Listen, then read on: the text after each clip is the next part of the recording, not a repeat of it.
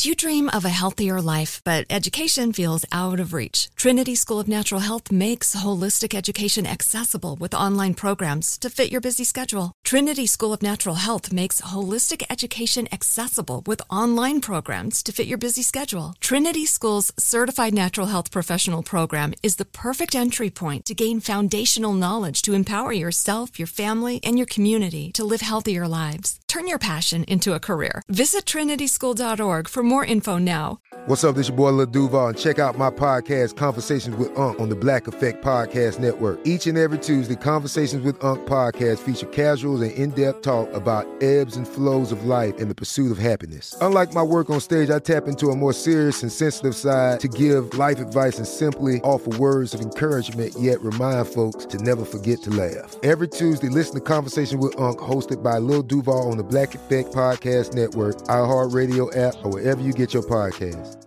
Presented by AT&T. Connecting changes everything. Hey everyone, this is Jodie Sweetin from the podcast How Rude, Tanneritos. I've been needing a quick getaway with my family, and the 2024 Hyundai Santa Fe is the perfect vehicle to take us there. It has standard third row seating, so I'm able to pack my entire family, plus pets, in the car, while also having enough room for our camping essentials. Available HTRAC all wheel drive will get us through any dirt trails, and available dual wireless charging pads will ensure we never have to worry about getting stuck with a dead phone in the middle of nowhere. Visit HyundaiUSA.com or call 562-314-4603 for more details. Hyundai, there's joy in every journey. I don't know. I think that Christmas crab could be the next big thing. Yeah. I mean, I, it's already the big thing in my heart right now. I mean, there's like, the Christmas Island crabs, and they all go Yeah. crabbing around. So why not Christmas right. crab? I I appreciate that you're trying to ground it in any kind of reality. I didn't Right. need that at all. like, like- it was enough for me. You know, have like we it. have all these religions, and we disagree on them sometimes. But I think we could all agree on life like a gift crab. Yeah. I mean, just imagining its claw like removing its hat in salutation. Right. That's all I need. Greetings, That's I all I am need. the Christmas crab. Let me click at you yeah, merrily, you know? really can snip uh, gift wrapping really easily with little claws. My God. Can you imagine the ribbon work that a Christmas crab such could good, do? such good, like getting that that twirl, that spiral, perfect Oh, spirals. Yeah, yeah, Yeah. I tried to do that, and uh, my body refuses to learn how to do it. So thankfully, the Christmas crab Yeah, Christmas bless crab. me. Yeah, I've been Yeah. recording all of this. I might leave it in. me too. I don't mind a stupid bit. Why yeah, not? why not? Let's let's Why uh not? let's let's pretend um okay, and then intro music now. great, great.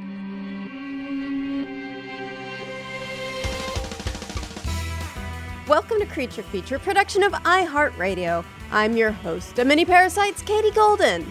I studied psychology and evolutionary biology, and today on the show, pick your poison. There are lots of different things we know we should not put in our mouth, like cyanide, parasites, a styrofoam coffee cup you got out of the trash. But some animals have found a way to expand their culinary tastes or even benefit from things that would make a human restaurant shut down and the chefs go to prison. Discover this and more as we answer the age old question why are scientists so mean to larvae? Joining me today is writer, director, co host of One Upsmanship on this here iHeartRadio network, and also friend of the pod, Adam Ganzer. Friend. When- Yes, thank you for having me. You're very thank welcome. you so much. Yeah, friend is my favorite of those titles.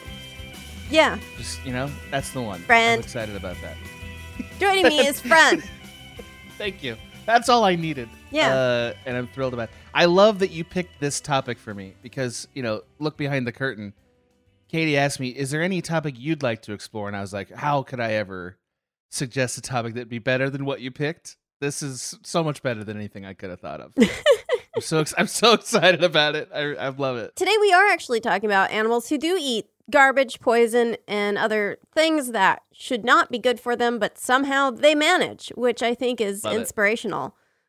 Uh, yeah, I think that especially around this holiday season, there's a lot of like shaming around, like, oh no, it's the holidays. I'm going to eat a lot of garbage and then feel bad about it. I feel like you should just commit. If you're gonna eat something that's like, no, I really shouldn't. It's like, no, you know what? I should eat this. This is good. Yeah. Yeah. Order that second Baja Blast. Put that in your body. you know what I mean? Just go all the way. It's the holidays, bro. Yeah, yeah, exactly. I mean, you know, Yeah. unless you have some direct orders from your doctor not to, it's like, um, if you, it's like, uh oh, I'm eating pie, I should feel bad. It's like, no, you, once you've committed to eating the pie, um, enjoy it. Yeah. Yeah, the real doctor here is animals and what they're doing. you know? Yeah. So let's listen to their prescription. Dr. Animals say eat your Yeah. own babies. That's is that mostly what we're going to be eating today? Oh, no, no, Babies? no. Babies Okay. aren't garbage. What are you saying, Right. Adam? what, what am I saying? You're right. How dare you? How absolutely dare you? I'm no longer a friend of this podcast. Unfriended. Um, no, Yeah. so we're actually first going to talk about cyanide. Cyanide. Great. Um, it's something you don't generally want to consume. Hot that's what. I've heard. Yeah. Yeah. That's that's that, that's what I know about it so far. Yeah, it blocks your cells from being able to use oxygen molecules by binding to enzymes and stops cell metabolism, which is bad for the cell. It kills the cell and then also you. Mm. Mm, mhm. yeah. Yeah. Sounds bad. Doesn't Yeah. sound good. No, it's bad. It's but does bad. it is it does it also taste amazing? is that the thing I'm going to learn? It no. tastes so good though. Apparently, it has a slightly. Wait, is that arsenic? Is it arsenic or Almondy? yeah? Is that arsenic that has the almond smell, or is it cyanide? I don't know. I've heard I know that factoid. I just don't know which one is true, but I've heard that factoid. Yeah, I'm gonna Google it. Um, Great. is it arsenic almond smell? Great. Um, I bet you cut this out, but if you don't, I I love that you typed all that in. No, no, cyanide. I know the FBI is now like, haha, got her. Um, Got her. So no, no, it is cyanide that has a slight sort of almondy smell. Yeah. Uh, not that almonds are bad for you, but cyanide definitely is. So, um, yeah, there are actually antidotes to cyanide poisoning. They're not foolproof, so don't like, you know, try it as a prank. but uh, the way that the antidotes work is by being able to bind to cyanide. And so by binding to cyanide, they prevent the cyanide from binding to the enzymes that facilitate the use of oxygen. So, like our cells Okay. and stuff, when you think about cellular biology, it's all kind of like lock and key mechanisms or like little like puzzle pieces fitting together. It's all these, it's like a Rube Goldberg machine happening inside your body. Um, and so when you have something like cyanide, it like gunks up the process, attaches to something it should not be attaching to, and then prevents it from uh, using oxygen. And then so this antidote basically like grabs onto the cyanide and it's like, whoa there, buddy. Nope. You You're settle coming- down. You settle down. Yeah. You're coming with me. So, uh, it's uh, cyanide is bad generally for all animals. Um, so how could any animal ever eat cyanide and be okay? I guess the preliminary question is why would you want to eat cyanide? It's not a thing anyone should, you know, plan on. Right. It, also is like why that can't be the only food there is. Whoever's doing this. Yeah. Right. Like, Yeah. so that's another weird factor. So, plants actually often use toxins to protect themselves from being eaten by unwanted pests. A common toxin used by plants is hydrogen cyanide. For the record, hydrogen cyanide has also been used by humans in chemical warfare during World War I and World War II. It's been involved in a lot of war crimes. It's very extremely nasty stuff. Um, but if you want to be able to have open access to like the world's most dangerous salad bar where you get like no competition from other animals, uh, you would definitely want an immunity to that plant toxin. That And makes sense. yeah, of course, I'm using the term want like in a non literal sense. What's really happening is that any evolutionary like accident that allows an organism to eat a plant protected by a toxin will offer that animal a huge advantage because now it has um, this like relatively uncompet like non-competitive area niche where it can like eat a plant that nothing else is trying to eat. And then now it's healthy and can pop out a bunch of offspring. So It's like it's like the hometown buffet in Santa Monica. Like, dude, if you're gonna eat there, you're the only one eating there. It's you know? Golden Corral. Um, like what's like an off time? Like when when would the senior citizens not go to Golden Corral? Anytime after six p.m. I guess It's like so, right? Like they're you, they're out of commission then. Yeah. right? So hey, what could possibly an, evolve an immunity to cyanide? Well, Adam, of That's all the I'm wondering. animals, what kind of animal you think would do this kind of thing? okay, so, God, what would it be? I don't like. I want it to be like some kind of like angry badger, some kind Mm. of really intense badger. Like it, it burrows underground. It eats cyanide. It's like the old grandpa. It's the old grandpa of rodents. That's what I want. Yeah, in my day, we went up, we walked up the hill both ways in the snow. We ate cyanide and we were grateful for it. And we were grateful for it. Yeah. Um, that's right. no, sadly not. I wish that were the case as well. Dang. But as is typical the answer of what the hell is this thing doing, it's arthropods, insects. And Mm. yeah, certain arthropods, including mites and the larvae of certain species of butterflies and moths, have developed an immunity to cyanide. Uh, in fact, some insects, such as burnet moths, use the ingested cyanide as a toxic defense against predators. So they've definitely, yeah, they've they've taken this thing, they've made lemonade. Cy- they've take life gave okay, life gave them cyanide, so they Yep. made cyanide aid. Yep, they Yeah. did. That's what it's like. It's like they dressed themselves entirely in grenades. Mhm. like just like sure, give it your best shot, bro. We're all and going they down eat the grenades. Yeah. Yeah. and they eat the grenades, but they can. Don't them. also That's what it's another like. suggestion, helpful tip. Don't do that either. Yeah, that's a bet. If they haven't done it on Jackass, Mm. definitely don't do it. Right. Like if they've done it on Jackass, d- don't do it then either. But if they haven't done it, definitely. yeah, that's do it. that's like the Yeah. it's kind of like in a way Jackass teaches you safety, right? Cuz you just don't do in a way. anything in a they do or what they don't do. Yeah, don't just stay away from Jackass.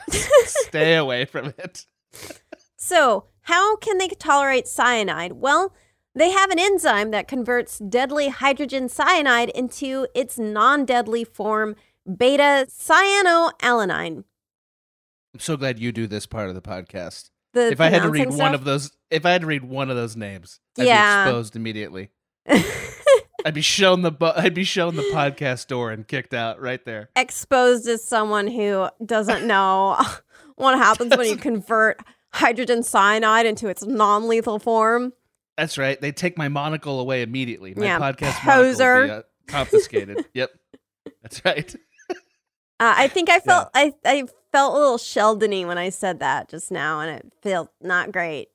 I liked it, but I but uh, I liked it in a laughing at it way. Mm-hmm. So Laughing you know, at me. yeah. Well, yeah. This- okay. This time, That's fine. Yeah. That's okay. That's I'm fine. cool with That's that. See, I'm cool All with right. that. You Um, are. yeah. So interestingly, the gene that codes for this cyanide detoxifying enzyme may not have originated in animals. So it appears to have originated in bacteria. Well, what the heck is going on here? Well, is this going to be like eating Inception? Is this going to be like the the moth, like the not the moths, the butterflies eat the bacteria, which eats the cyanide, and like it keeps them all safe? that is going to be sounds like that? that sounds cool, but it's even weirder. It Okay. is that they actually have this DNA in their genetic code. So, like, this is a case of horizontal evolution. So, Hmm. vertical evolution is what is what we're all used to. It's you know, like your parent pops you out, gives you some DNA, and you know, makes sense. Horizontal evolution is when an organism has genes introduced it from something like a virus or a bacterium, Oh, um, but it doesn't come from the parent, it comes from another uh, organism. So, like bacteria often have horizontal evolution, but animals, this is actually quite rare for animals. We don't have a lot of horizontal evolution because it requires some weird circumstances like a virus a virus's DNA or a bacteria's DNA somehow getting introduced to a cell and then somehow that cell incorporating that into its own DNA. That does sound strange and like vampiric or something. It does, doesn't it? It's it's yeah, a little, little, bit. it's a little it's a little wacky and strange. Yeah. Um but yeah, so the the speculation based on well, it's not quite speculation. There's there's some pretty good science behind it where they have tracked back like the origin of this uh th- this genetic code that allows them to produce this enzyme to bacteria. Now they don't know exactly how this horizontal like when and how like um under what circumstances this happened, but it it's kind of interesting that yeah, these uh, arthropods have stolen this DNA from bacteria to be able to, um, you know, basically eat cyanide and not die. It sounds a little like like Fountain of Youthy or something. Like they have like their own uncharted heist going on here or something. Where the answer, the arthropods got together like we got to get this power. It's only stored in this one bacteria. You go, and they assemble a team, and there's a Yeah. montage, Yeah, and they ocean- steal the the bacteria. it's gonna be Ocean's Twenty Seven is gonna Oh. cover this ground. yes, that's right. It's just gonna It's get already in the works. the oceans are going to become increasingly abstract where at some point Yeah. we're just going to have sort of like lines stealing like the the third Points. dimension yeah yeah, that's right. That's right. like Yes, that's exactly what it's going to be. yeah You're just basically watching like a math tutorial, but it's Mhm. got that really cool score to it, and Mm-hmm. it turns out that one of them was a line all along or whatever. right There's always a twist, so right That's it's it like oceans 50 is going to be you in like a sensory deprivation tank with flashes of light and you imagine the movie and then you pay for that. That's, Right. That's how it works. Yeah. Yeah. i, I mean that sounds like the ultimate heist right it there. It really does you've been heisted Yeah. brain heist Yep. Brain heist. That's what they'll call it. Ocean's 50 brain heist. It's pretty good. Well, actually, when we come right back, we are going to talk about a literal brain heist. No. Yes, really. How, how did you do this? I don't. I. It's magic. It's magic, man. I brain Yeah. heisted you. You've been brain heisted. I seriously, I feel like I ate something that tricked me. You dream of a healthier life, but education feels out of reach? Trinity School of Natural Health makes holistic education accessible with online programs to fit your busy schedule. Trinity School of Natural Health makes holistic education accessible with online programs to fit your busy schedule. Trinity School's Certified Natural Health Professional Program is the perfect entry point to gain foundational knowledge to empower yourself, your family, and your community to live healthier lives. Turn your passion into a career. Visit trinityschool.org for more info now. All right, and we are back. And as promised, we're going to talk about brain heist. Adam, have you ever heard about T. gondii or toxoplasmosis? Can't say that one crossed my desk at any point Mm. that I recall. Did Yeah. you get the memo? Uh, probably, but it was thrown see- out by my assistant, uh, who uh, I CC'd we you. were we're seeking to replace. the- I CC'd. B, B, BCC CB Yeah. D, Yeah, yeah. CBD you Yeah, it got it, it got it got lost in the junk folder. BBS Uh, you, yeah. Thank Uh, you.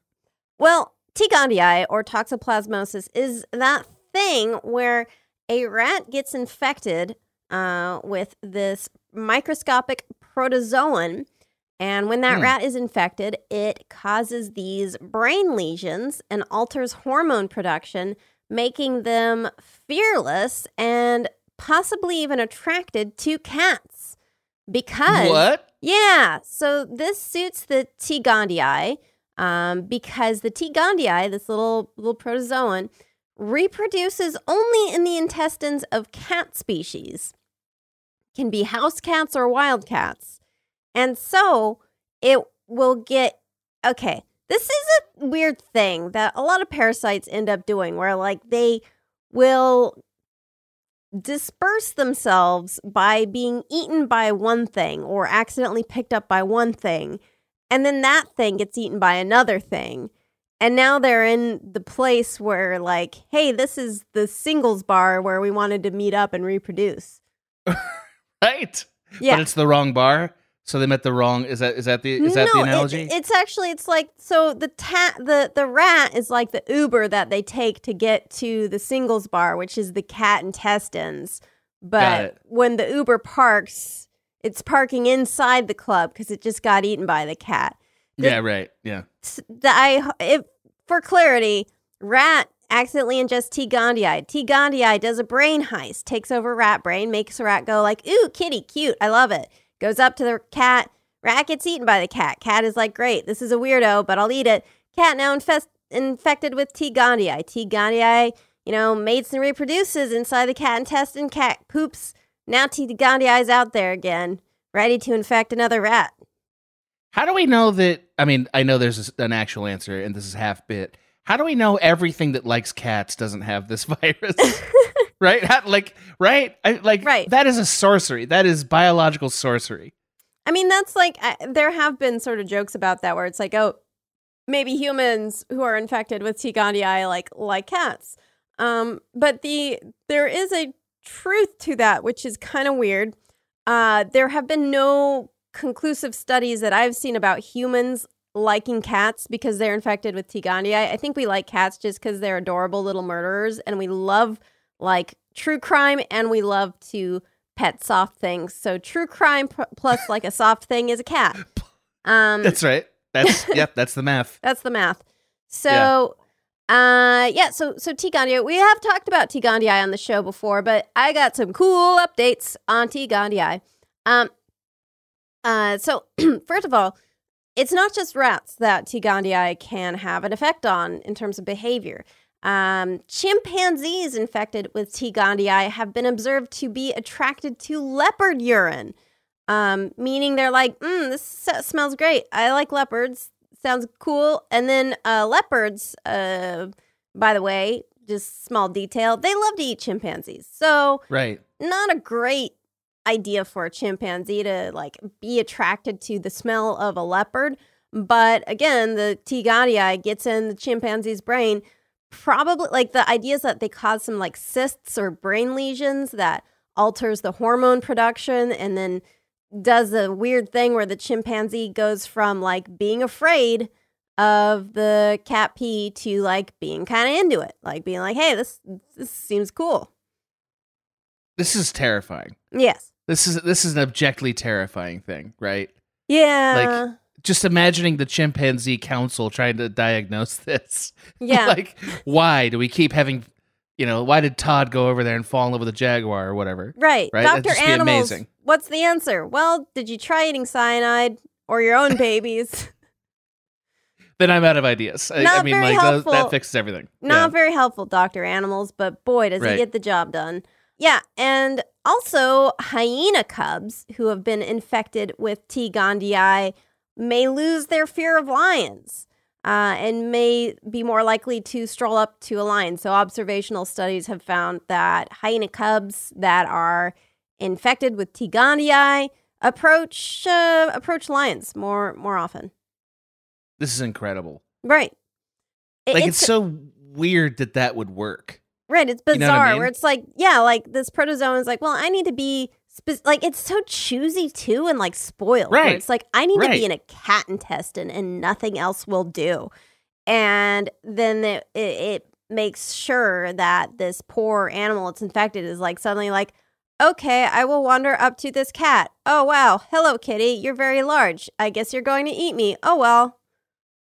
Like, so this is obviously a dumb question, but are they sure that those that this this is a, a protozoa or Yeah. protozoan that this protozoan wouldn't put in any creature wouldn't make it attracted to its corresponding cat genesis? I just don't. Yeah, it, it's it's weird because it's not necessarily. I don't think it's not that they have disproved that they're not Okay. sure that doesn't happen. I just don't think they've found evidence that every animal is attracted to cats after being infe- after being infected with T. gondii. So Like they wouldn't test that. Like they wouldn't take it and inject it into a hippo and see. Let's see if it likes leopards now. Uh, wouldn't no, they that. definitely wouldn't right. do that. Of course not. Right. that'd be that'd be monstrous. Who would suggest it? Right exactly who who indeed um Yeah. I mean, later in the show, we are going to talk about researchers doing messed up things, but they, anyways. I was I was waiting for that. Yeah, it'll it'll be fun. Uh, I, I have immense respect for biology researchers, and yet again, once again, I would like to remind people that biology researchers can. It's like it's so good that they like biology and not murder because, like, Right. it, it the God kind- only knows. Right, like the fiendish brains of the they, they're doing stuff for good mostly. Um so anyways, uh what, what a terrifying description of your job. It's mostly good what they're doing. yeah, Thank God. most of the times, most of the times My God. I think uh Wow. ethically okay. Um yeah, that would be that would be a tough job to navigate mm. emotionally. I think you know it's got to be a lot of for the greater good. Yeah. Yeah, Yeah. for sure.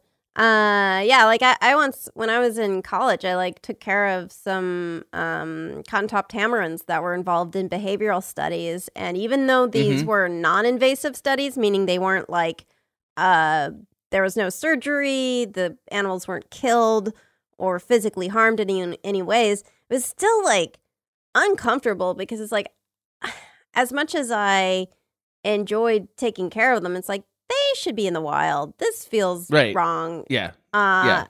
And like, I'm not gonna like name any names, but like, I do feel like in that specific instance, I don't think the research really justified having these captive animals in my, you know, take it as it's worth opinion.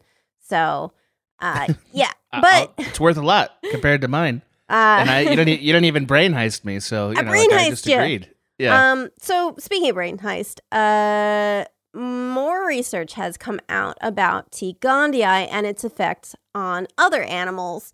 And surprisingly, it may not always lead to death by kitty cat, and in fact, can lead to positive results, seemingly, which is very interesting. So, Hmm. wolves who are infected with T. gondii may get a confidence boost that enables them to start their own packs and venture out into the world. I was going to say this the the effect of this brain heist really does feel similar to the effect of one too many beers where you think Right. maybe I could maybe I could hit on that person on the other side of the bar, right? Only usually that person is a cat and I'm a rat in this metaphor. For me, alcohol enables me to do worse and worse bits and thinking they're good and committing good. and committing to bits that I really shouldn't Yeah. be. Yeah. Like I right. remember once at college, my my darkest moment was when I had a few mini two, few mini two beers, like Yep. right now. Yeah. no, a few too many beers, and I was like sitting on some girl's sweater, and she's like, "Oh, excuse me, you're you're sitting on my sweater." I'm like.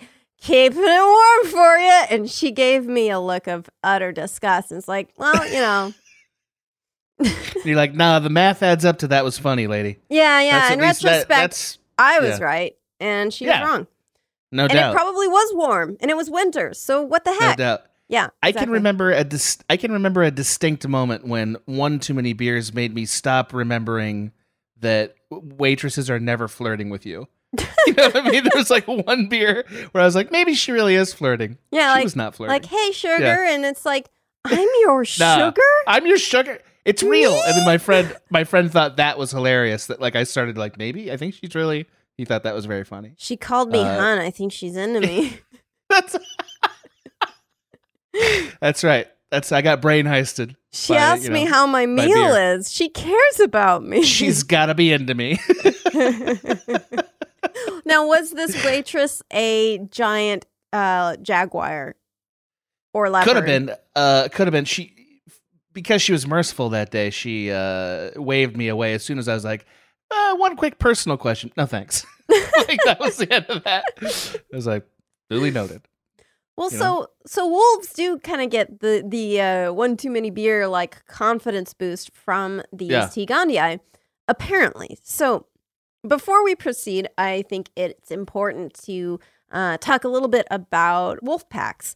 So Absolutely. A lot of the info on wolf pack behavior is outdated because like that stuff about like alpha dominance um, was based on research done on captive wolves uh, and captive Oh. wolves like a lot of captive animals their behavior is very different from wild wolves Uh, captive wolves, like they may be housed with a bunch of unrelated wolves. Uh, usually they have less space. And so this tends to lead to conflict. So, like smaller spaces mean there's going to be more aggression because often in the wild, if you have some kind of conflict, the favored way to avoid that is to give each other space.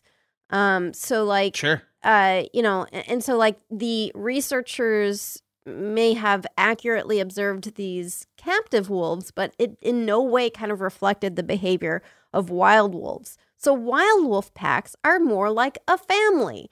Um, so uh, instead of this like thing of like alphas dominate betas, as much as pickup artists would like this to be true, uh, a pack structure for wolves is like there's parents and then a bunch of kids, and the parents kind of lay down the law for the kids.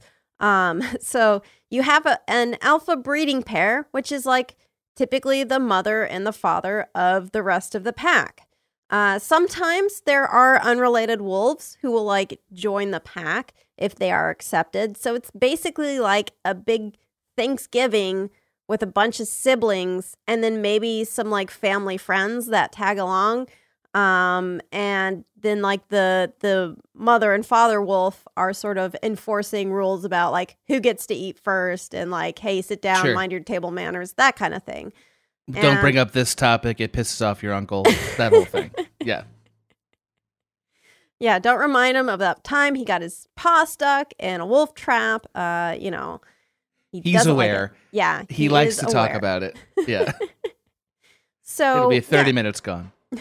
So yeah, overall, these are like kind of family dynamics. Um, there there is something of there is like a hierarchical structure, but it's much less this thing of like, well, the alpha wolves like dominate the lessers and like you know bully them into submission, and more like you know mom and dad sort of get mad at you.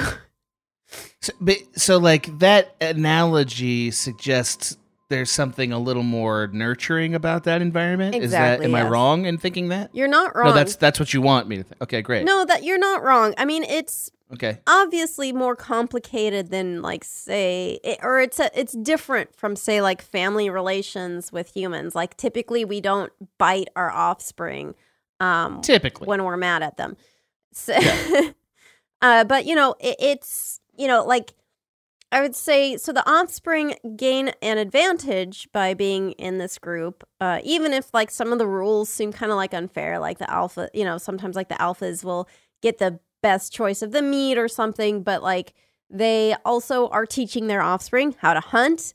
They are working together to bring down larger prey than any of them could bring down individually. That makes sense. so, you know, it is and, and so it is more of a like cooperative dynamic than just this sort of bully kind of Like, ordering I have you in my thrall. Yeah, yeah. Like I've enthralled you. Yeah. Right, exactly. So Yeah.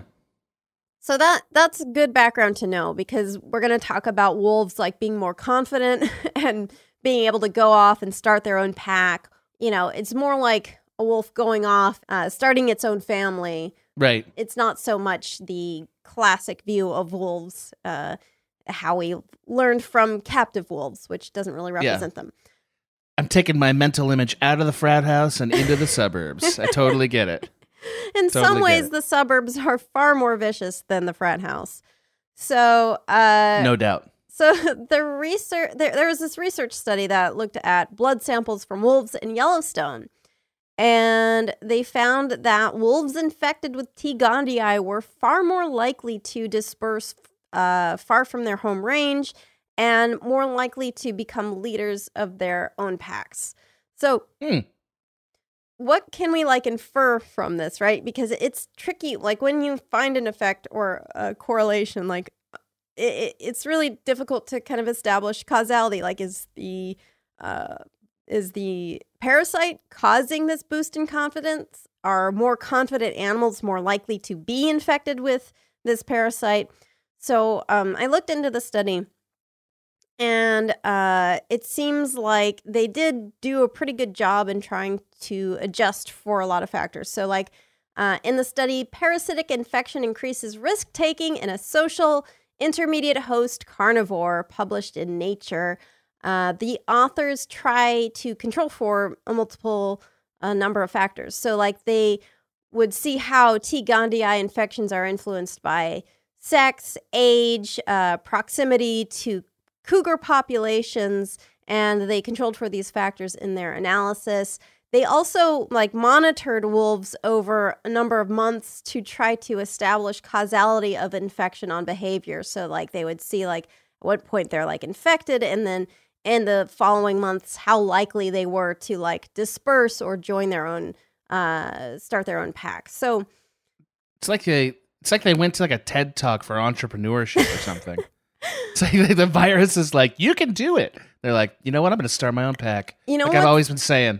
You know what's funny is there is some research on humans um, that Oh seems God. to suggest that maybe T. gondii produces more entrepreneurs. Uh, I'm a, fantastic. I'm a little okay. So full disclosure, I'm a little skeptical of this. I think that it's a really interesting idea, and I think we should do more research on it. Um, but I think it's a study that we need to do more follow up on. So, like, basically, students who were infected with uh, or tested positive for having like uh, T. gondii were one and a half times more likely to major in business. it's Um, incredible. so again, I think remember like the problems that I talked about with the wolf study that they seem to uh, control for. Uh, it's a lot. It's very hard to do when you're doing an observational study uh, where Yeah. you have a lot of different kind of human behaviors. So like. Um, the study authors admit this is just correlational. They weren't able to establish causality uh, because, like, for instance, maybe students who are more bold or you know in some kind of like social class to uh, interact more with cats or maybe like eat more like undercooked meat or something like they eat more meat in general so they are more likely to get infected with T. gondii because they eat steak a lot or something uh, and maybe they're also more likely to be business school students uh, and so you know it's like it could be a behavioral as- a a different behavior that both makes them more likely to contract the virus because like hey maybe they hang out with cats more or eat more meat or whatever um, but also that makes them more likely to be business school students so uh, I mean, I, I just want to know how many of them have attended a master class. You know what I mean? Like, there's just certain ways that I'd like this test to go. So, how, many, how many of them are like ordering specialty drinks at Starbucks? i want You know, i want a s- long-term study on t gondii on whether people invest in crypto um, yeah. Oh, please, could we please? Thank you. That's all I want. Do they were they in early on NFTs? Like Mhm. test those people. you know? Exactly. Uh, Yeah. Right. And so, like, whether or not you think these are confident and bold behaviors or maybe stupid behaviors, because, like, hey, like, when the wolf starts its own pack, we're like, hey, that's a confident wolf. But when a rat gets eaten by a cat, we're like, that's a stupid rat. That's a dumb rat. And when a when a your friend forwards you an email about Ethereum, that's a that's been a brain heist. You've been Oh, brain spe- heisted. oh, speaking of what, did you see my blind, blind carbon copy? CC, I CC, BCC you. I was gently I was gently bringing it up with a wink, and uh, you did not acknowledge that wink. Creature, creature cash, creature cash, Creature, my new creature cash, creature cash. creature cash, Here's how it works.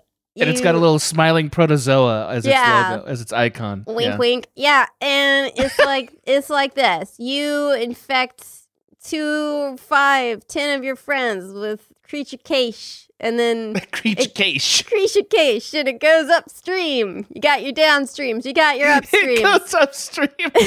it floats upstream. You Floats know. upstream. We all win, except for Yeah. you, but mostly me. It's swimming upriver into fortune. yeah, I don't know what kind of being we're creating here, but I I really don't like know. Invest Yeah. in creature cash. Give me five hundred dollars for your own slice of creature quiche. I'm gonna I'm good. gonna do it. I'm gonna do it and I'm gonna go bankrupt and then get my own like what is it? Where where is that guy?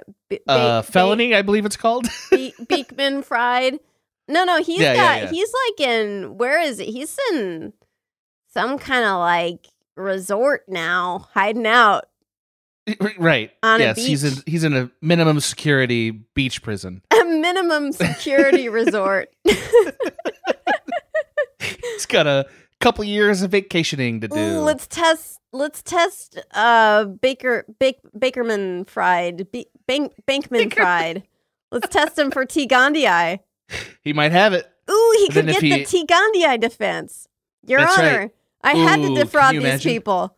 I was infected. I got the bad germs, Your Honor.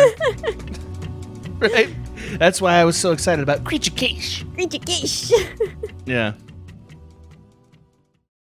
You dream of a healthier life, but education feels out of reach? Trinity School of Natural Health makes holistic education accessible with online programs to fit your busy schedule. Trinity School of Natural Health makes holistic education accessible with online programs to fit your busy schedule. Trinity School's Certified Natural Health Professional Program is the perfect entry point to gain foundational knowledge to empower yourself, your family, and your community to live healthier lives. Turn your passion into a career. Visit trinityschool.org for more info now.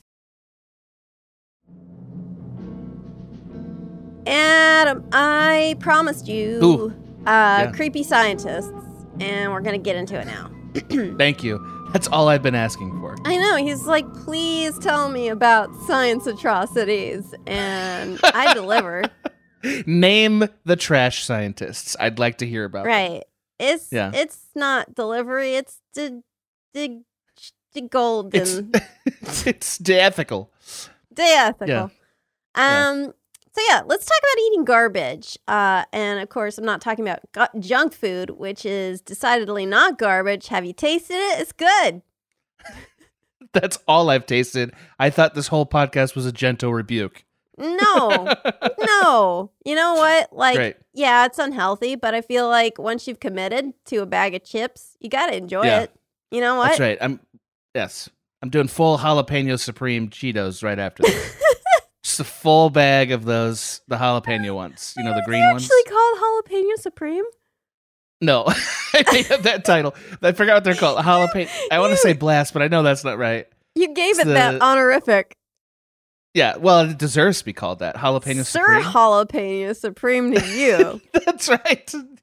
Give that thing a top hat and a monocle. right. Uh, but Yeah. that's the peanuts man that gets the Well, I feel like he's he, he's the most important of the snack creatures. Mr. Cheeto is the cheetah, right? Yeah, Chester. Chester, Chester. Cheetah. He's got sunglasses, and I guess the implication is he's orange, just like the Cheetos, because I think that's right. It's it's like his dust. He's like literally dusted right. all of those chips, His- like those little puffs. special cheetah dust. His yeah, dandruff. they yeah.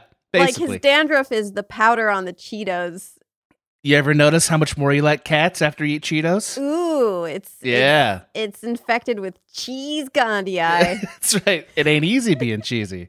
That's right. It's a hard life for him. Uh, anyways, uh, that aside, uh, I'm talking about actual trash can garbage, like indigestible garbage.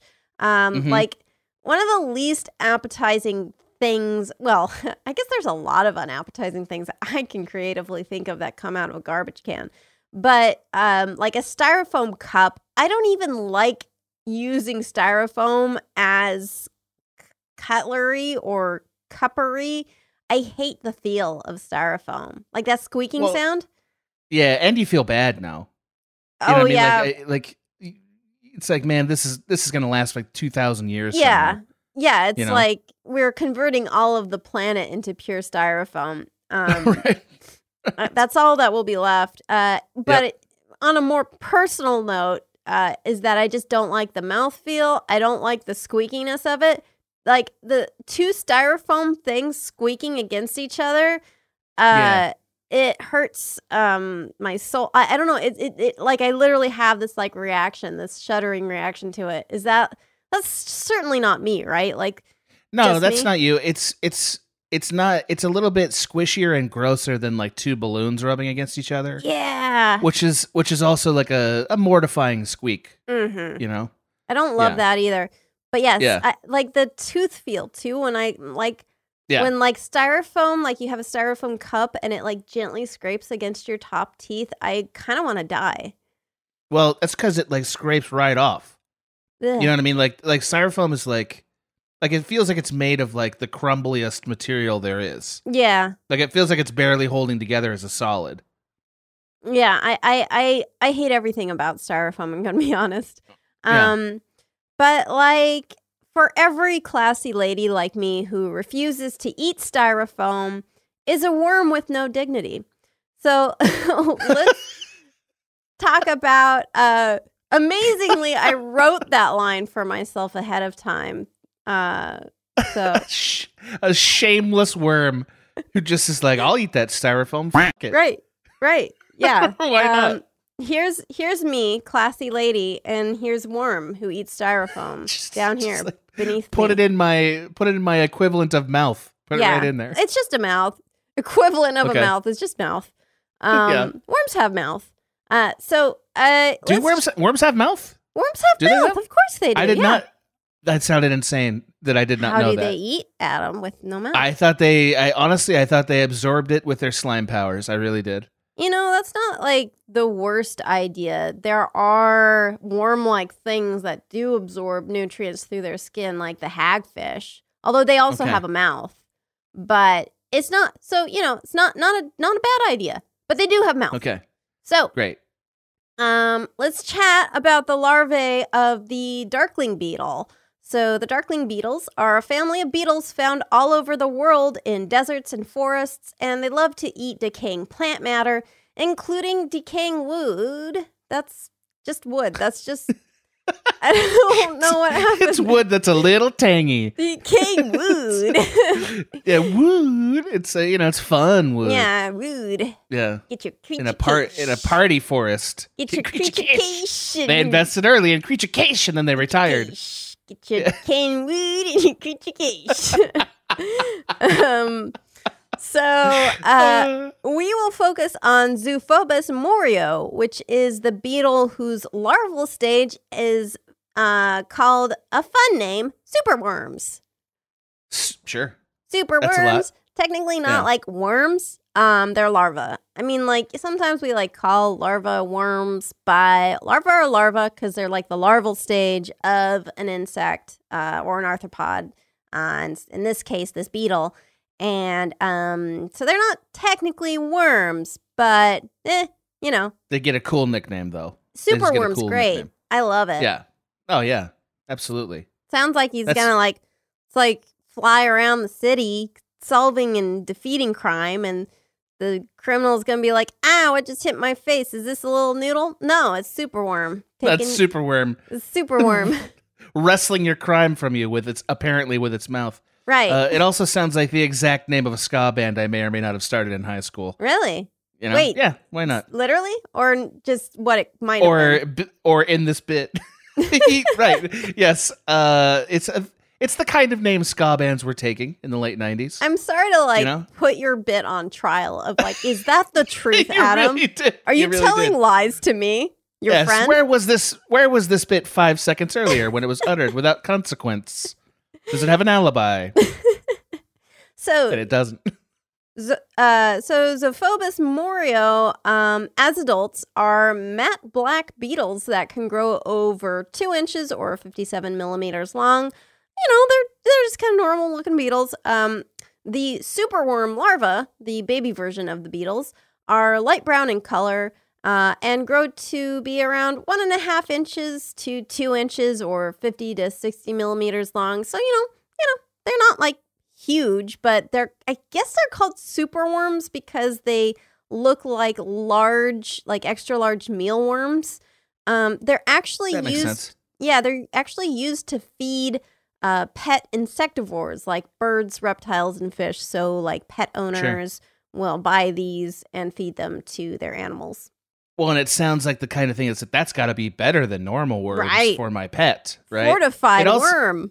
Yeah, Fort exactly. You know, like like dirt enriched worms. Those are the good kinds. part of a balanced beak fist. Balanced parrot meal. Yeah. Uh, I do I do feel like uh, superworms is a little bit of a treacherous name because what I want is for the worm to be gigantic Mm. and for the beetle that comes out of it to be normal size. Christ! like if- we never see that in nature, where it's We like do this big actually. thing. Oh, we do. Okay, Not great. with worms, but we have the uh, paradoxical frog where the the tadpole is kind of larger or longer than the uh, frog. And it's just that this tail sort of gets absorbed by the frog as it's metamorphosizing from a tadpole into a frog. And so it's just kind of using up that tail energy during its metamorphosis. Um, and so it looks, it seems like the frog is like smaller uh, like somehow there has been a loss of matter here, but it's just but it's but it's not a big change, right? Like it's a it's a s- smallish change. it's a, yeah, it's not like a it's not a ridiculous change. Because that's what I want. I want the worm to be like a foot long, and I want the frog to be or the beetle to be normal sized. Yeah, Like it's like the worm was a high school quarterback. Like, a it peaked really early. like a That was it. Benjamin Button situation, except that Yeah. Benjamin Button because like in the movie, it's like he comes out small. Right. Um, here's Right. okay. Now here's what is confusing about Benjamin Button. I've always Thank had this problem with it. Thank you. it, the idea, the conceit of the movie is that Benjamin Button is born old and gets young. Okay, Right. got it. But when he's born Yeah. old, he's small. He's little. He's like an Right, old he man still has to be baby. Born. Because he gotta come out somehow, and so he's got to be small. okay. As the movie progresses, he gets younger and younger, and so turns back into baby. But Right. he's small again. So Right. here's my problem. He Why should doesn't he be big giant? baby at end. Yeah, giant baby. he should fetus. be giant baby because he starts problem. out small and ends up small again. It Right. doesn't make It's- any sense. It's like old Tommy Melville or Hermie Hermie Melville is trying to hide the absolute horror of this concept. You know what I mean? like this is a horrifying concept. a little But- less um, cute if Kate Yeah. Blanchett is walking along with her former lover who's now a baby um which I always thought was weird That's like, insane. Yes. um but now like instead it's just walking along with giant baby is like you used to be my lover now you're a giant baby That's so much funnier though. it's Like, super like funny legitimately so funny. Like a like a baby the size of a normal person, like a six Right. foot tall baby. You know? like she has to push this bassinet that's like the size of a limousine. you know, it's honestly that's that's a good movie. I'm Come into on. Baby Brad Pitt let's uh you know Yeah. this, where's my where's that reboot? Wait, Here's where's that reboot? poorly conceived metaphor for dementia. Um. Anyways, we were talking about worms. Uh, We sure were. and in fact, not worms, but larvae. So, super worms are incredibly super, and not just because um, they are food for birds and that they are slightly larger than mealworms. They have another superpower. So, they can eat styrofoam, which is bananas. Why why? Why can they eat it? Huh. Well, I'll answer that question for you, Adam. Uh, first of all, what's styrofoam? Styrofoam, or polystyrene, is a synthetic polymer. It's not biodegradable, meaning that if left outside, bacteria and microorganisms will not break it down. So it's not great for the environment because it just we we take energy to make it, and then now it's it's not being reclaimed by the earth, and it sits there in landfills. Right. Exactly. It ages more than like Roman Colosseums. You know, like it's like you know what I mean. It's like you know the the, the ruins of our society are all going to be like Styrofoam. coffee cups. Yeah. Yeah. So Anyway, um but somehow superworms can eat styrofoam. So, um full disclosure, styrofoam is not the most nutritious or delicious food for these superworms, but they can do it. So they'll take they'll take it in a pinch. It's like mac and cheese for them. Exactly. right? Yeah. Okay, great. Kraft, we're talking about Kraft, not Annie's, right? Cuz Annie's is, you know. No, That's a- Annie's is a delicacy. Kraft mac and cheese is is the ultimate fill in the blank food. I used to, at the lowest point in my life, uh, eat it when it was refrigerated and start Oh. and became sort of like a cake. Yeah. Um, Yeah. because you'd like refrigerate it and then like take it out of the little pot and it just sort of come out as as a As a- cake. as a little loaf and of I'd mac and cheese. take a nice slice out of cold mac and cheese. I fixed myself. Don't worry. Yeah, that's a Um, real nadir for sure. like that's that's that's the moment in the screenplay where you get your crew together and fight back finally. Right I'm after in a that. in a screenplay. I'd inexplicably be in my underpants while doing this, but generally I was clothed. Thank thank God. Thank God. yeah, Um, thank God. So, uh, yeah, um, on to the the scientists being mean to larvae.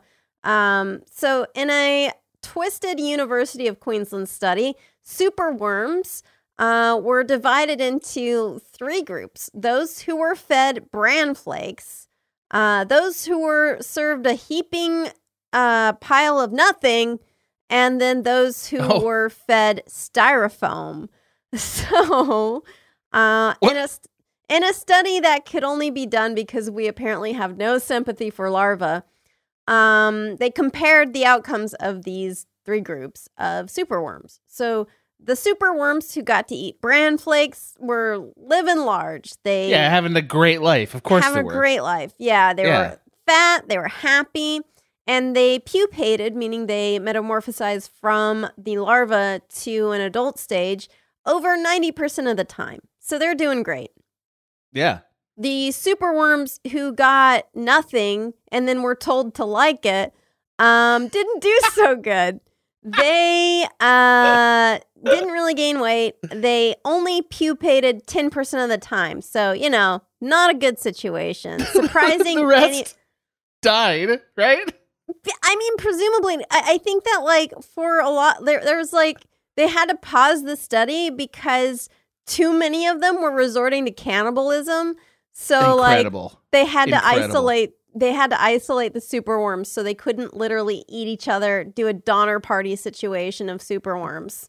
it turns into the Walking Dead in there. You know what I mean? Right. Like it's just yeah, an endless tale of sorrow Yeah. and morality. Great. Um, and then uh, there's just like one worm that's always going like coral, coral. Coral, Coral, Coral. Over here, Coral. It's wearing a hat, but always Yeah. looks sad in it. Yeah. Yeah. Uh, and then these superworms who were fed styrofoam actually slowly gained weight. You know, not as not as well as the bran eaters, but they were able to pupate sixty-seven percent of the time. So this seems to indicate that styrofoam is way better than nothing. What a what an insane test. I they could have put literally anything there and proven that. I feel like you know what I mean. Like not. I mean something that's not poison. Okay, but like they could have put any food stuff there that's be- and, it's, and proven that it's better than zero food. Well, no, I mean, it actually What? makes sense because if styrofoam could not be digested, as we assume like it probably shouldn't be, Then it should be Um, zero. It should be the same it as should the, be the same as the ones that get nothing. Because, like, if you are given, like, like here, eat some sand, you're not going to do well. It's not going to be better Probably than not. nothing. Um, Ten percent of me will pupate. If, if. yeah. Yeah. Yeah. Um I'm just thinking of like like tiny atoms bursting Yeah. out of like One little foot becomes another me. yeah, that's exactly. Well, that's Yeah. I mean that's budding. You're talking about reproducing by budding like a coral. Like coral. like coral. That's what like coral's gonna do. coral. Uh, no, like there'd be a little chrysalis around, you know, my Yeah. left leg or whatever. Yeah. and then and it's Adam's face on a butterfly's body. Uh, only- an improvement. I think everybody gets improved by that. Right. I feel like that's a win for everybody. A Nature, human face me. on a butterfly's body is um Yeah. mm, I'm That's picturing it and I'm not Yeah. loving it. Big So- W in the sky, I say. so uh yeah so this indicates the fact that they not only gained weight but they were able to pupate so they had enough energy and nutrition to pupate a shockingly you know passing grade of 67% yeah, that's a college D. Yeah, you're um right. yeah um means that they were able to get a shocking amount of nutrition from the styrofoam so researchers suspect that there is some kind of symbiotic relationship between the superworms and a gut bacteria, and that somehow together the larva and the gut bacteria manage to digest this typically inedible material. So, uh, you know, because like if you put styrofoam out like on the ground, it doesn't break down. Like you Right. know, generally speaking, like by from bacteria, even if you like put it in water, I don't think it really breaks down. Right. But somehow there's something going on with this superworm that there's potentially some symbiotic relationship where it's able to digest this. It's sort of like with termites. Um, termites will eat wood and be able to derive nutrients from that thanks to a symbiotic um, bacteria that they have in their Mm. guts. And if you've wondered, like, okay, well, wait, if bacteria can eat wood, uh, then why isn't my house just a rotting, you know, pile of mush? Well, like, wood will break down. Like, say you, if you have like a chair and you've ever had it like sit out, it's unfinished and it's like, uh, sits out in the rain and it gets, it rots. It'll Um, degrade over time. Yeah, yeah. It'll Right, exactly, down. because the the water is a good environment for the bacteria to thrive. In like a dry environment, um, the the wood is you know it's like the bacteria has kind of nowhere to survive, and so the termite, since the bacteria, it's like happy in the in the termite's gut, it can survive in there. Um, and then when the termite breaks down the wood and eats it, the bacteria that can then process the wood and actually turn it into usable nutrients for the bacteria or for the termite. So the Makes thought sense. so the thought is maybe somehow the superworm and this bacteria are able to work together in a way that it can digest the styrofoam. Obviously, it did not evolve to digest styrofoam because styrofoam came way after the Right, of evolution of this thing. It's just incidental because it breaks down plant material, rotting wood. So uh, it must have some pretty, you know, great gut bacteria that helps it break down. And it incidentally seems to also help it break down styrofoam. So, It feels it feels like we're we're like ten years from some scientists just pouring it on a landfill.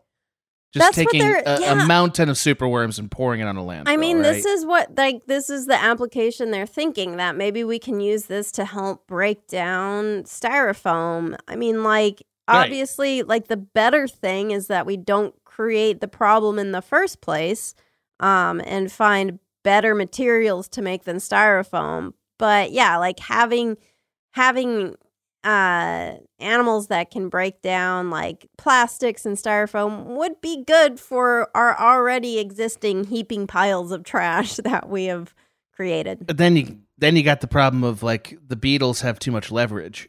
You know what I Mm. mean? And then we and then we have another we got a war on our hands and I'm treaties. We got to make beetle treaties. I'm in you know. favor of the Beatles union, honestly. of course, who wouldn't be? Yeah, You know, you know they didn't ask for this. Exactly. I mean, like, uh, I kind of also love the idea of of these little super worms going on strike and having tiny signs. It's adorable. I like that too. I like that too. I like uh I like them having to sort out conflicts with their beetle overlords. Right, exactly. Wait, You no, wait, no. Yeah. The worms are the beetles' babies. We would be the Well- overlords because we'd be like literally enslaving their babies to make them eat our styrofoam. I feel like I can't be the first to break the idea of generational oppression to you, Katie. I, feel, I, I, I feel like So you're you saying these can't be are like, that yes, humans, take our babies and make them work in the styrofoam mines. and pay and pay us in you know pay us in whatever beetles want. you Bring know, back like, larva labor laws. bring them back. That's right. They were or in Congress. invent them because I don't think Yeah. they exist. I'm pretty sure that wasn't pork barreled onto somebody's you know somebody's bill a few It's years like- ago. Senator M. Wiggles? Senator Jim Bugs passed a bill, uh, submitted a bill to Congress today. Can you imagine? yeah. It's about larval treatment, and everyone's like, "Get the hell out!" of And it's just like that guy from Men in Black. And he's like, oh, this Oh is my god! good for Nebraska. Give us sugar, and then we can do our vote. Please, more water with sugar. Uh,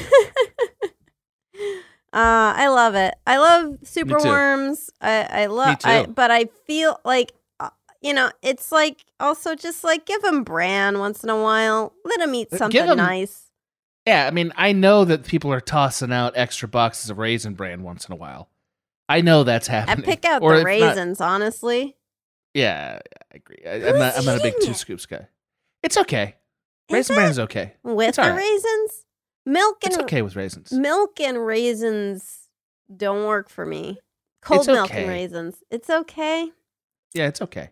I don't settle. I mean, I was raised on Katie doesn't settle for cereal. and I I respect that. That's why you founded Creature Quiche. creature geese. Uh, because because you were looking for a better currency. I You're- remember. You'll your downflows and your upflows will thank you when you invest in creature cash. Creature Quiche. Just get Yeah. five of your friends to invest in creature cash, and the value of creature cash will skyrocket. Will quintuple. Will quadruple. Yeah, that's real math. That's real, Real math. math. You know. Real That- math. Yeah. Yeah. the graphic real math slides in with an I just point. create a PowerPoint where I'm just like, it's just a line that shoots right up and like, this is where it's going.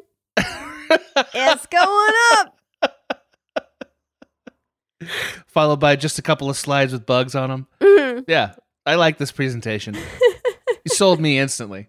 And then I just sh- like demonstrate. I'm like, like with some super worms eating a styrofoam cup, and they're so odd that they invest Yeah. in creature cash. Like, Right. this is the With kind styrof- of this is the kind of entrepreneurship creature cash funds, and then it's like worms. a st- styrofoam cup that says profits on it. and They're just eating it up. And they're eating them. These these eating it up. larvae are you. yeah, you're the larva. Yeah. Be the larva. I, I'd, I'd attend that. TEDx talk. Yeah. I'd give that for money. Absolutely. Well, before we go, we gotta play a little game. The game is oh, called please. Guess Who's Squawking? The Mystery Animal Sound Game. Every week, I introduce a mystery animal sound, and you, the listener, and hey, you, the guest, try to guess who's squawking. The rules is it's any animal.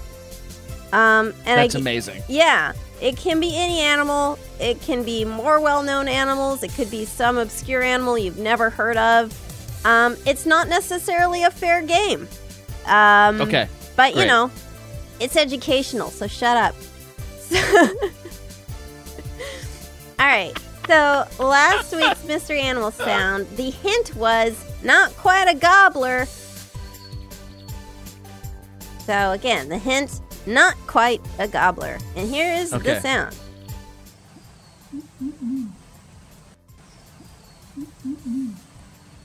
So Adam, did you hear that little whoop, boo ooh ooh? Yeah, so- ooh, ooh, ooh. Ooh, yeah, ooh, yeah. ooh. Yeah, it was like a it was like like a cute fish like flirting with a waiter.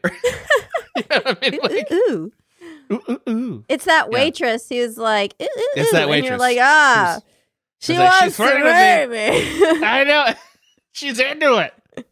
Yeah, it's exactly. She was also a fish. You're right. Mhm. Um, Any guesses? not quite a gobbler, is your? Not quite a gobbler. Okay. All right. So I guess that leaves me with only one logical guess, and Yeah. that is that this is a turkey vulture. That is so close, and I love it. Oh, oh, I love okay. it. It's not quite true. Uh, I got some Okay. guesses from listeners too for turkey vultures, and you guys are picking up what I'm putting down. But it's another, it's another one, and this is funny because this is the Australian brush turkey. oh. Yeah. Okay. So it's another th- bird that's called a turkey who's not a turkey. Uh, Got it. Congratulations to Amanda M, who is the only one who guessed correctly. Uh, Mm. Usually I ha- I do it where it's like the first three, but like this time, I, this one was real, real head scratcher. Um, so the And what does she get? What does she get at some creature quiche? Creature She Quiche. gets- You get 100 Couple of shares. Right now, Yeah. it's worth only zero point zero zero zero zero zero zero zero zero zero zero one dollars. But in the future, who knows? It'll be worth one. One That's. That's how good it'll be. Yeah. So, yes, the Australian brush turkey is found in, can you guess? Australia. That's right. Uh, what if I was Thank like, no? I would be like, oh God, this is a dangerous game. yeah, so it's found in Eastern Australia and it's not related at all to American turkeys. So does it does it look like a turkey? Kinda. Um, so Okay. it has black feathers, a bald red head and neck, and a yellow wattle that kind of looks like a fleshy, wrinkly, mildly scrotal necklace. Um, the Sure. The males will build a mound of leaves and dirt, which he hopes females will come to use to lay her eggs after she mates with him. So um, he can mate with multiple females at once, and they all leave their eggs in this mound. Um, and he carefully constructs it. It's got dirt in it, it's got decaying leaves, and he kind of like sticks his face in there to check to make sure the temperature is good for egg hatching. And he also has to fend off rival males who want to steal his dirt mound. Sure. A sweet pad, you know, Yeah, is really know. important in in dating, you know. Isn't that the human condition? We're all just fighting over dirt. Yes. That is yes, that is. I believe my favorite show Succession that had the Mhm. line uh life is a knife fight in the muck. Mm, yes, mm, Yeah. quite. Yeah. I mean, the Australian brush turkey certainly uh certainly agrees. Yeah, yeah. You- like Cer- Succession, but uh, Australian brush turkeys, and it's all these like going. Yeah. Also mistreating its children. You know, like le- le- leading its children to believe that it loves it. Nope. Actually, you know, speaking of that, like, yeah, it's not one of the mo- like compared to most bird species. This is not the most attentive parent. Once they hatch, Oh. the baby brush turkeys are fully fledged, meaning they can fly as soon as their wings dry. So, like within hours, they can they just fend for themselves. There's no more parental care. That's it. Wow. So Get a the- The job. adult You- get a job. The adult turkey's like, what, you Yeah. still, you're not chipping in on rent? Yeah, you just like you're hatched, go get a job. That's so good. Yeah. I love it. Yeah. So, you know, very much like Succession, I guess. Although I guess like wait, isn't Succession a bunch of rich kids who are like yeah, they none none of them have a real job. Even Right. even the running the company doesn't feel like a real job Mm. when you see what they do. Wow, Anyway. how unrealistic, I say, Yeah. pa- while I'm funded by companies. While I talk about bugs for an hour for money. I love companies. I am not Yeah. infected with brainworm that lesions me into loving company urine. I believe that Yeah. agree. What if there's Yeah. like a there's like a T. gondii that makes makes you like attracted to uh capitalism? Oh my dude, if you don't think that somebody's working on that, if that was a real thing, it's if that's like priority number one, Maybe they You know? already have. maybe we're already eating it. I do really like those Cheetos I mentioned earlier. That's right. The the Yeah, the what was it? Sir Supreme the Blast. jalapeno supreme. Baja- jalapeno Supreme. Mr. Jalapeno Supreme. yeah, that's right. I'd do anything to eat those. I'd rather have that than a pot roast. Or I'd whatever. rather have that than a good community.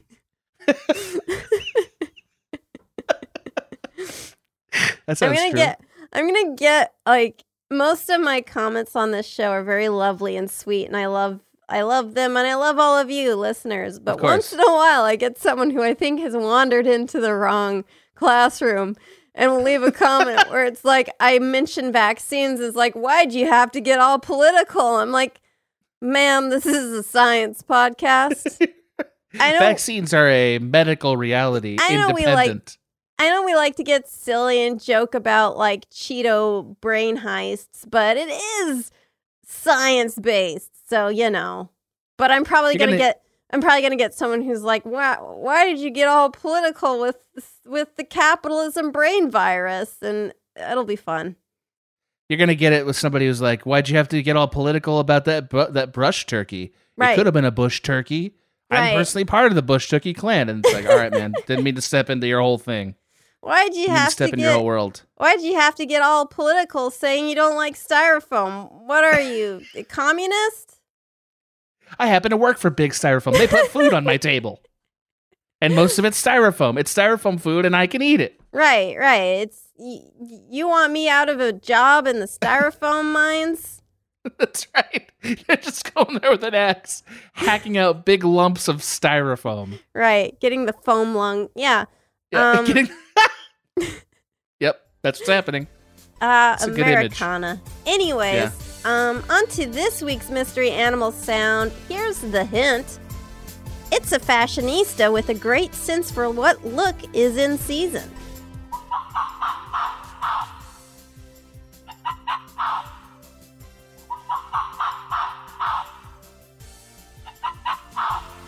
So again, the hint is it's a fashionista with a great sense for what look is in season.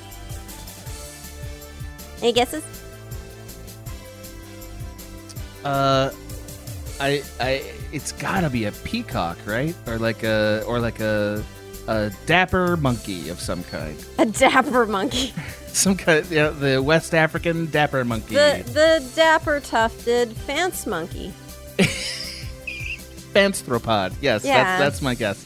But no, I, I Um, feel like I feel like peacock is the closest thing I can think of to your prompt, to your hint. Now the listener can't see my face, but this is an impartial. It's disappointed. It's a Yeah. no, no. It's an impart. I'm going for impartial. It's an impartial Okay. mask of impartiality because Yeah. the answer won't be revealed until next week Go. on the next episode of Creature Feature, where you'll Hmm. find out the answer to this and also how Creature Cache is doing on the markets. it's up. It has up. to be up. It's, it's just up. you and me that have have any shares, It's so up. it's got to be up. the compound interest, man, is just like I can't even tell you. That's where you really make your money. You gotta Compound divest. interest. You gotta invest. Yeah. You gotta Yeah. like fold it. You got to know when to fold it. You gotta when know when to fold it and Yeah, know when to hold part. it. That's Yep. the tricky part. Is like people think it's knowing when to fold it, which is the tricky part. It's actually knowing when to hold it. It's the holding. It's the That's the tricky holding. We have so many holdings. Anyways, um, so hey, you know what? Here's the end of the podcast now. But uh, Adam, thank you so much for joining My me. pleasure. It was great to see you too. Just also because Oh, you're so my great. friend. So it's like, oh man, I missed your face. um, I miss you too, miss man. your face. And it's like this is my secret ploy where it's like, ha, be on my podcast. Now you have to be. now we Friendly have to be with me. now we have to be friendly for about an hour. Honestly, I feel like that's how most of our friendships work now. And pretty know what I much, mean? pretty much. How can I monetize this friendship? hey, we've all we've all accepted the brain virus Right, and exactly. uh, are doing. We're all doing well. We're all, all Right. of us are doing well. so it's nice ex- Yeah. exchanging labor with you. Um, yes, it really is. uh, so where can people find you? Thank you for asking. So, uh, my my primary podcast that I do with uh, Michael Swaim is on the iHeart Network, and you mentioned it earlier. It's One Upsmanship.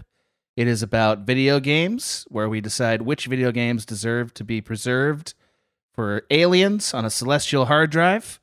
Uh, so Ooh. check that out. Putt putt And, goes uh, to space. Putt putt that's- goes to space. That's it. That's it. We can make the case. You could make Putt the case. putt goes to space. Goes to I space. got it in a cereal box. that should be a new theme song for us. Um, I have a couple other podcasts for those of you who are just enamored with my voice. I talk about movies and the, the art of directing and uh, sharing media with your friends. And also, we have a new podcast about the multiverse. All of that is over on the Small Beans Patreon, which is patreon.com forward slash small beans.